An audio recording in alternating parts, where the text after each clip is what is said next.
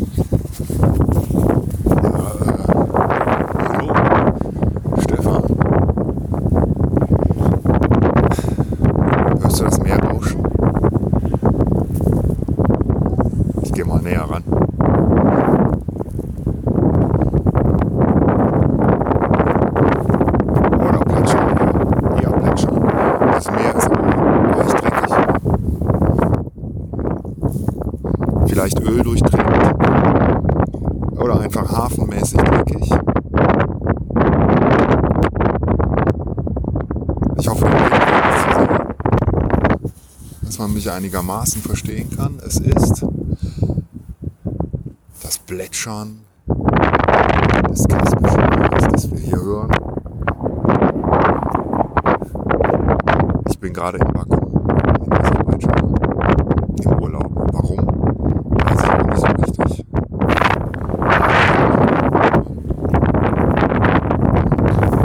Bisher, erster Tag, recht beeindruckt. Du stehst hier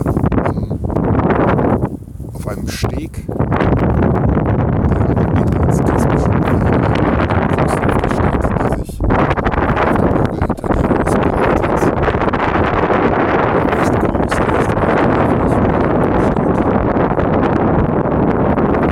So eine interessante Mischung aus ja, so Ölbodengebäuden aus Beginn des 20. Jahrhunderts. So fünf bis zehnstöckige Blöcke mit schönen, ähm, ich glaube, es ist Sandstein, dann so, so Stahlgeländern, die wirklich schön aussehen. Ein paar sozialistischen Bauten noch, ganz viel älteren schönen und dazwischen immer wieder ganz, ganz moderne, wahnsinnig teure Stahlglaskonstruktionen. Wie die Flame Towers, die alles überragen.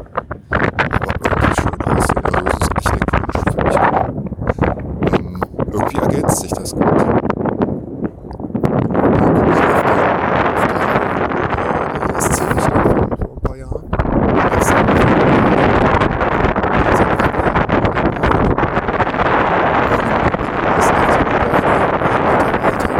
als Sydney-Oper. Viel Glas, Stahl, Flammenhaus, wie gesagt. Dieser Fernsehturm, den man kennt von Bildern.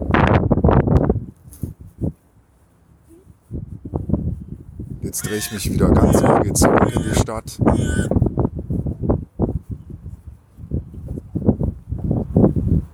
Überall wird gebaut. Hafen ist an der anderen Ecke. Boote liegen da. Alles riesig. Alles, also mal abgesehen vom Kaspischen Meer hier, die ganze Promenade. Super schön. Um mich rum lauter knutschende Pärchen. Ich muss mal weg hier. Da fühlt man sich schon äh, fast genötigt, auch irgendjemanden zu knutschen. Was nicht geht jetzt in meinem Fall.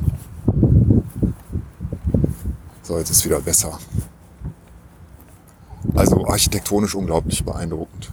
Und ähm, ja, ich wollte ja ein paar Grüße senden und mein Fazit ziehen vom ersten Tag, ich vielleicht noch in den nächsten Tagen ähm, ein bisschen was aufnehmen, hochladen kann.